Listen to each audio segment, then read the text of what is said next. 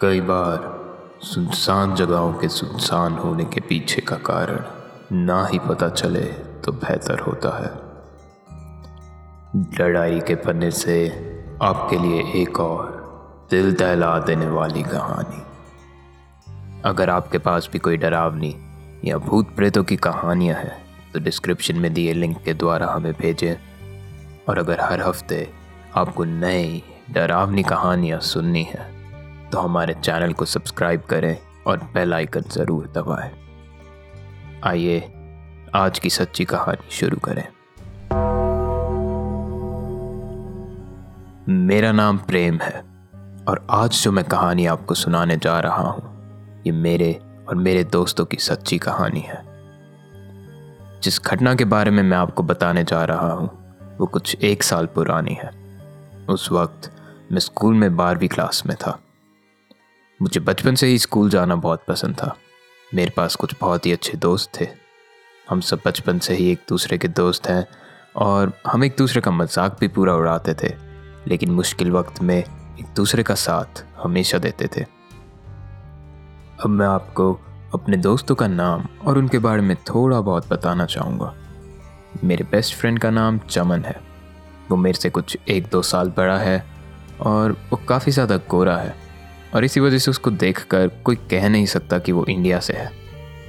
चमन उन लोगों में से था जो छोटी छोटी चीज़ों से परेशान हो जाता है और अपने साथ दूसरों को भी चिंता में ले आता था। मेरी दूसरी दोस्त का नाम भव्या था। वो बहुत ही अच्छी और दयालु है।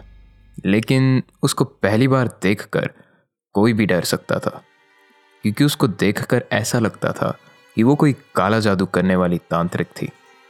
घने लंबे बाल और हर वक्त काले कपड़े पहनना और साथ में गले में कुछ अजीब सी मालाएँ पहन कर रखना। मेरी तीसरी दोस्त का नाम था ललिता, वो भव्य की बहन थी और चौथे दोस्त का नाम था भुवन। हमारे इस छोटे से ग्रुप का आखिरी सदस्य था अजय। अजय भूतिया चीज़ों से काफ़ी डरता था और उसको डराना काफ़ी आसान था। इसी वजह से हम उसे अपने ग्रुप का बच्चा बुलाते थे। ये कहानी हमारे गर्मियों की छुट्टियों के समय की है। मेरे सभी दोस्त मेरे घर रात बिताने के लिए आए हुए थे। पहले तो हम एक दूसरे का मज़ाक उड़ाकर समय काट रहे थे और फिर थोड़ी देर टीवी देखने के बाद हम काफ़ी बोर हो गए थे। मैं आपको बताना भूल गया कि हम सब करनाल में रहते हैं, जो कि हरियाणा के अंदर आता है। हमारे इस छोटे से शहर में ज़्यादा कुछ करने को नहीं है। और रात में दस ग्यारह बजे के बाद तो मानो सब कुछ ही बंद हो जाता है। हम उस वक्त बहुत बोर हो रहे थे और हम सभी यही बात कर रहे थे कि कैसे शहर में रात को कुछ करने के लिए नहीं था। बातों ही बातों में भव्या ने हमें बताया कि उसको एक स्कूल के बारे में पता है, जो पिछले आठ सालों से बंद पड़ा है। वो स्कूल काफ़ी सुनसान से इलाके में था, लेकिन वो स्कूल मेरे घर से ज़्यादा दूर भी नहीं था।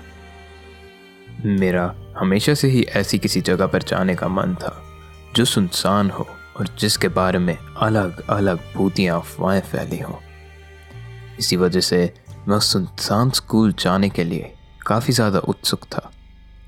एक दूसरे को वहाँ जाने के लिए मनाने के बाद रात के कुछ एक बजे हम मेरे घर से दबे पाँव निकले, ताकि मेरे मम्मी पापा को हमारे बाहर जाने का पता ना चले।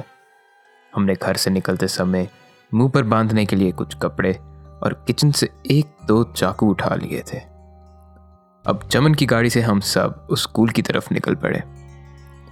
हम में से सिर्फ़ भव्या को ही स्कूल का रास्ता मालूम था तो वो हमें स्कूल का रास्ता बता रही थी। कुछ आधे घंटे बाद हम अपनी मंजिल पर पहुँच गए थे। वो पूरा इलाका काफ़ी सुनसान था और वहाँ चाँद की रोशनी के अलावा और कोई रोशनी नहीं थी।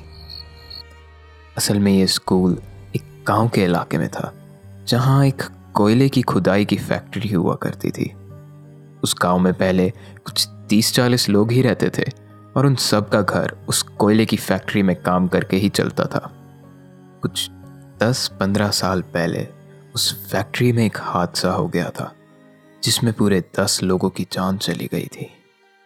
तब से सरकार ने वो फैक्ट्री बंद कर दी थी और उसके बाद से ये गाँव खाली पड़ा था। हम जब उस स्कूल के बाहर पहुँचे, तब हमने देखा कि वो स्कूल एक कब्रिस्तान के साथ में था। जैसा कि मैंने आपको बताया था, अजय काफ़ी डरपोक किस्म का था और इसी वजह से अजय वो देखकर काफ़ी डर गया था और अंदर जाने से मना करने लग गया। उसको काफ़ी देर मनाने के बाद वो अंदर जाने के लिए राज़ी हुआ। हमने तब अपनी गाड़ी पार्क करी और स्कूल में जाने के लिए तैयार होने लग गए। हमारी गाड़ी जो हमने पार्क करी थी, उससे थोड़ी दूर दो तीन और गाड़ियाँ खड़ी थी, जो कि काफ़ी अजीब बात थी, क्योंकि ये इलाका काफ़ी सुनसान है और यहाँ कोई आता जाता भी नहीं है। लेकिन उस बारे में ना सोचते हुए हम स्कूल की तरफ़ बढ़े। जब स्कूल के गेट के सामने पहुँचे तो हमने देखा कि उस स्कूल का गेट तो टूटा हुआ था। लेकिन उसके सामने फैक्ट्री की एक बड़ी सी टूटी हुई मशीन पड़ी हुई थी, जिसको वहाँ से हटाना हमारे लिए नामुमकिन था। हमें ज़्यादा समय नहीं लगा एक छोटी सी टूटी हुई खिड़की को ढूँढने में, जिससे रेंग कर हम सब उस स्कूल के अंदर चले गए। सबसे आगे भव्या, उसके पीछे अजय, फिर मैं और चमन और हमारे पीछे ललिता। स्कूल के अंदर पहुंचकर मुझे भी वहाँ फैले हुए अंधेरे के कारण डर सा लगने लग गया था। हमने गाड़ी में ही ये फैसला ले लिया था कि कोई भी अपने फ़ोन की टॉर्च नहीं चलाएगा, ताकि हम उस जगह का असली मज़ा ले पाए। स्कूल के अंदर बढ़ते हमारे हर एक कदम के साथ ही बाहर से थोड़ी सी जो रोशनी आ रही थी, वो कम हो जा रही थी। अब हम एक कॉरिडोर में थे, जहाँ बिल्कुल भी रोशनी नहीं थी। और सिर्फ़ अंधेरा ही अंधेरा था। न जाने क्यों स्कूल के अंदर का मौसम काफ़ी ठंडा था, जबकि उसके बाहर अप्रैल की चलती गर्मी थी। मुझे अब ठंड भी लगनी शुरू हो गई थी। अजय बहुत डर गया था और इसी वजह से उसने अब हार मान के अपनी फ़ोन की टॉर्च चला ली। उसकी टॉर्च की रोशनी की वजह से अब हम स्कूल के अंदर थोड़ा बेहतर देख पा रहे थे। हम सीढ़ियों से ऊपरी मंजिल पर जाने लगे और भव्या और अजय अभी भी सबसे आगे थे। उन्होंने हमें बताया कि सीढ़ियाँ काफ़ी कमज़ोर हैं और कभी भी टूट सकती है तो ध्यान से चढ़ना। हम सब अब दूसरी मंजिल के कॉरिडोर में आ गए थे। ये कॉरिडोर नीचे वाले से काफ़ी छोटा था। यहाँ एक क्लासरूम का दरवाज़ा खुला हुआ था, जिसकी खिड़की से वहाँ पर थोड़ी सी रोशनी आ रही थी। उस रोशनी को देखकर हमने अजय को बोला कि उसकी फ़ोन की टॉर्च को वो बंद कर दे। हम फिर उसी क्लासरूम में जाकर आसपास देखने लग गए और एक दूसरे के साथ थोड़ा बहुत मज़ाक करने लग गए थे। वहाँ से निकलने के बाद हम वापस नीचे आ गए और हम वहाँ से बाहर निकलने ही वाले थे, जब भव्या ने देखा कि वहाँ पर एक और सीढ़ियाँ थी, जो बेसमेंट की तरफ़ जा रही थी। अजय को देखकर साफ़ पता लग रहा था कि वो बस बाहर जाना चाहता था। लेकिन हम सब के बोलने पर वो हमारे साथ चलने के लिए राज़ी हो गया। जब हम बेसमेंट में पहुँचे तो वहाँ इतना ज़्यादा अंधेरा था कि हम एक दूसरे को भी नहीं देख पा रहे थे। इसीलिए एक दूसरे का हाथ पकड़कर हम आगे चल रहे थे। हम वहाँ चले जा रहे थे, लेकिन ये बेसमेंट काफ़ी बड़ा था। और बिना किसी रोशनी के हमें वहाँ पता भी नहीं था कि हम किस तरफ़ जा रहे हैं। चलते चलते हम एक कमरे की तरफ़ पहुँचे, जहाँ पहुंचकर अजय ने अपने फ़ोन की टॉर्च दोबारा खोल ली। वो बेसमेंट काफ़ी ज़्यादा बड़ा था और उसी वजह से फ़ोन की टॉर्च खुले होने के बावजूद हमें ज़्यादा कुछ दिखाई नहीं दे रहा था। वो कमरा काफ़ी गंदा था और उसकी दीवारों पर पुरानी मिट्टी से भरी हुई पेंटिंग्स लटकी हुई थी। हम उस कमरे के अंदर बढ़ रहे थे, जब अचानक हमें पीछे से कुछ आवाज़ें सुनाई देने लग गई। ये आवाज़ उसी तरफ़ से आ रही थी, जहाँ से हम अभी अभी आए थे। वो आवाज़ मुझे अच्छे से याद है। ये आवाज़ ऐसी सी थी, जैसे कभी कोई चिल्ला रहा हो तो कभी कोई फुसफुसा रहा हो, और बीच बीच में रोने और हंसने की आवाज़ें भी आ रही थी। आवाज़ों के शुरू होते ही अजय की फ़ोन की लाइट एकदम से खुद ही बंद हो गई। एक एक करके हम सभी के फ़ोनों ने काम करना बंद कर दिया था। हम बहुत ज़्यादा डर गए थे और बस अब वहाँ से निकलना चाहते थे, लेकिन बाहर जाने का रास्ता हमें मालूम नहीं था। हमारे फ़ोन भी काम नहीं कर रहे थे और हम उस अंधेरे में अब फंस चुके थे। हम सबने एक दूसरे का हाथ पकड़कर उस आवाज़ से दूर आगे बढ़ने की सोचा। मैं सबसे आखिरी में खड़ा था। हम घबराते हुए, कप कपाते हुए आगे चले जा रहे थे और तभी हमें हल्की सी रोशनी दिखाई दी। वो एक दूसरे कमरे पर जाने का रास्ता था। हम उस रोशनी की तरफ़ बढ़े और जैसे ही हम उस दरवाजे के पास पहुँचे, हमने देखा कि उस दरवाजे पर गोलियों के निशान थे और साथ ही में खून की छींटे थी। ये देखकर हम सब और ज़्यादा डर गए और मुझे अब ऐसा लग रहा था कि यहाँ आना हमारी ज़िंदगी की सबसे बड़ी गलती थी। और कोई रास्ता ना होने के कारण हम आगे बढ़ते रहे और हमें जल्द ही बाहर जाने के लिए एक दरवाज़ा दिखाई दिया। मैं अभी भी सबसे आखिरी में ही चल रहा था।